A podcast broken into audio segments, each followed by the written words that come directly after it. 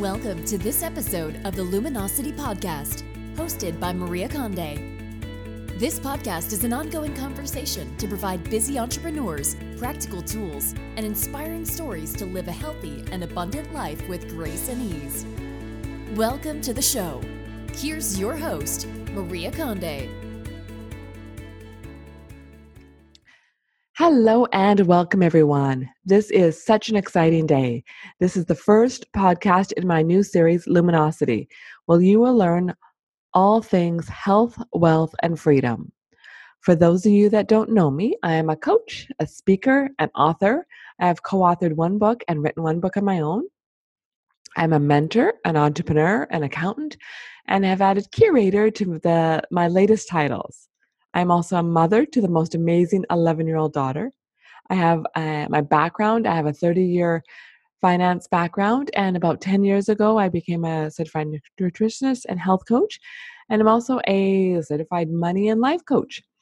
I do one on one coaching, I do courses, and I'll be launching a new project in this uh, coming year and very near future. And from all of this, what I found was that when I was coaching around health, money would come up all the time. And when, when I was coaching around money, health would come up as an issue. So I did what I wanted to do from the start, and I am coaching them all under the umbrella of self care. And I teach women to become well rounded and balanced in all areas of their life. And we got to remember how we do anything is how we do everything. So everything relates to each other the same way.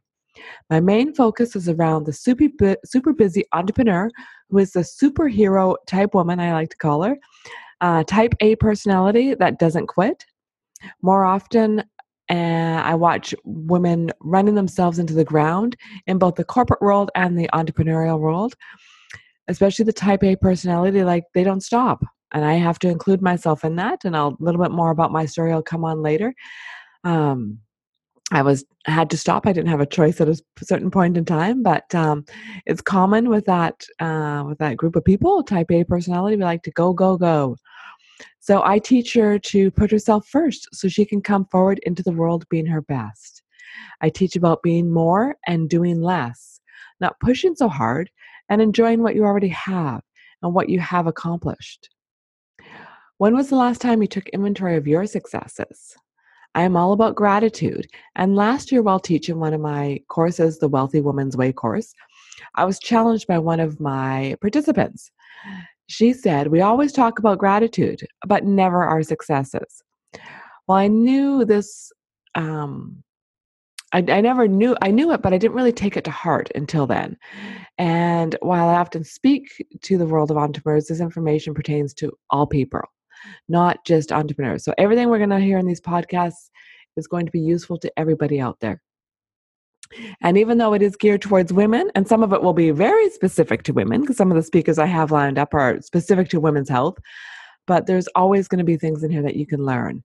Um, so, with that, that said, on to today's show. I am here today to talk about one of the many tools I have in my care box. That is what I call my toolbox for me. Today is all about essential oils and how they can be used for stress, anxiety, and adrenal health. Before we dive into the specific oils, let's just take a moment and talk about how essential oils work and what the heck your adrenals actually are. I would say that most people out there use essential oils to make their house smell good. Am I right? Well, they can certainly do that, but they are so much more. Essential oils have been used for years and are one of nature's most powerful support tools to help our body heal itself. Aside from enhancing the air in a room, they can be used for cooking, cleaning, skincare, animal care, which is really interesting. I learned that sort of the hard way, and supporting the physical and emotional needs of the body. It is really important to use very high quality essential oils and make sure that you're not just using man made scents. These can have a lot of uh, detrimental effects on us, they kind of go in the opposite direction. And they should be tested and certified. And I live in Vancouver. So here in Vancouver, I have one excellent supplier who happens to be out in Fort Langley uh, that I use. And I'm also distributed for doTERRA myself. I started out just um, having the interest in oils and got into it. And it supports my own habit basically. so, um, get on to a little bit more of that later. So, years ago, I started out using essential oils like everyone else to make my home smell good. That was it. That's what I knew. And I wasn't buying high quality oils. I was just, you know, they smell good. Then I began using them for my own menstrual cycle. So this was, you know, I had, you know, I had pretty rough cramps and all those girly things going on. So I used it for that. And that was pretty much it for years. And then one day I had a melanoma, which happens to be the most dangerous type of skin cancer you can have and found myself looking to essential oils as a holistic way to complement my traditional surgical treatments. This is when I fell in love with them and all they could do to heal the body. I could do a whole podcast series on essential oils, but for today, we will be focusing on stress, anxiety, adrenal health. And that's because that is the primary focus of my clients because they are that type A personality that doesn't stop and trying to do it all. So I use the term adrenal health instead of adrenal fatigue because the latter can imply a lot of very serious medical conditions and it requires a lot more extensive care than just you know using some essential oils so this is more for adrenal health and keeping us healthy so let's talk a bit about how essential oils have actually work so this is going to get a little technical this is you know the science behind it all so bear with me for a moment because i'm going to put a whole bunch of big words out there um, but it's it's going to give you a little bit of background on what actually happens when we um, smell an oil. So what happens as you inhale the essential oils? The molecules of the oil go back to the back of each nostril, where the molecules attach to the receptors on the cilia hairs, which convert to nerves on the other side of the mucus patch. Told you we're getting technical. These nerves send the odor information to the olfactory bulb in the brain. The oil itself is not sent to the brain, but rather a message of the complex chemistry is transmitted. This in turn communicates directly with the amygdala, hippocampus, and other brain structures. And sorry if I butchered any of those words. Uh, even having my uh, health coaching and all my um, anatomy courses have always taken enunciation was just not there for me. So, there you have it. This week's biology and anatomy lesson. So, let's lighten this up a bit and talk a bit about the application methods. There are several application methods when it comes to essential oils. As most of us know, we can inhale them. This can be done via direct inhalation or by diffusion. A diffuser is a device that evaporates essential oils into the environment. And I must add a little bit of caution here, and that is to not allow infants and young children to inhale directly, as the dosages may be too strong for them, especially when you're learning about oils. And if you're using really good, high quality oils, um, there's some risks there. I also want to add that uh, way back when, we used to use candles in a little container with water to get the scent into the air. That is not the best way to um, inhale uh, the scents of aromatherapy oils. It's um, when you start heating them, you're going to change the composition of them, and it's not as good for us. So the diffuser is actually a cold air diffusion, and it doesn't heat them at all, and it does a beautiful job of it. And they're um, they can be a little bit more expensive, obviously, than just a little candle in a dish of water, um, but they are so worth it in the end. So, essential oils can also be combined with water and alcohol, such as vodka, in a spray bottle, which is then sprayed into the room. And essential oils can also be used topically. Some oils can be applied directly to the skin. Others are too strong for this application and must be diluted with carrier oil before they can be put onto the skin. I often use a fractionated coconut oil to do that, and um, really enjoying that. And they're they're working out really well for me. They can be added to massage oils, creams, to the bath, just to name a few. They can be used internally. And I have to admit that I personally never recommend this method unless you are very experienced or working with a certified person. True, good quality essential oils can be very, very harmful if not used carefully. So, now let's talk about stress for a moment and our adrenals. So, you are wondering what actually are your adrenals? We talk about them all the time, but what are they? They are little tiny glands on top of your kidneys that regulate various hormones. And I won't get into too much big biology lesson like I did before, but there's a little bit here.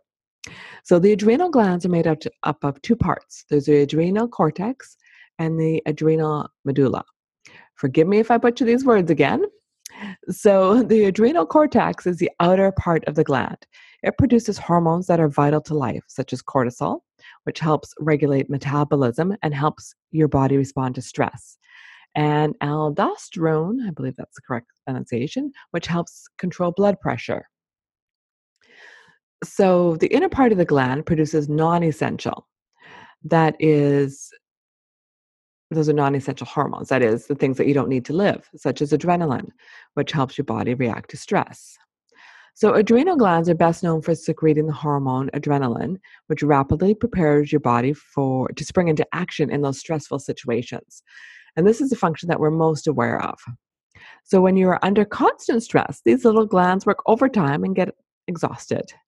So, taking care of them is essential to our health.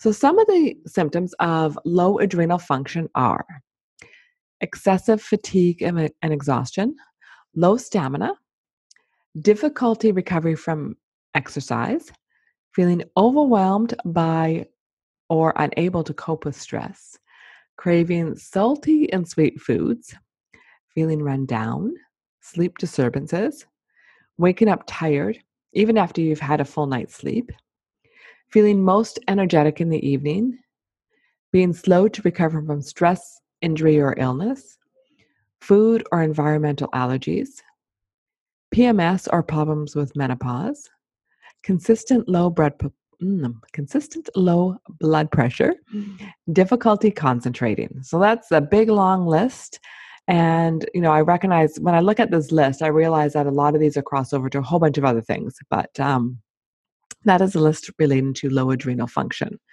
So, stress, anxiety, and adrenals all fall under sort of the same umbrella.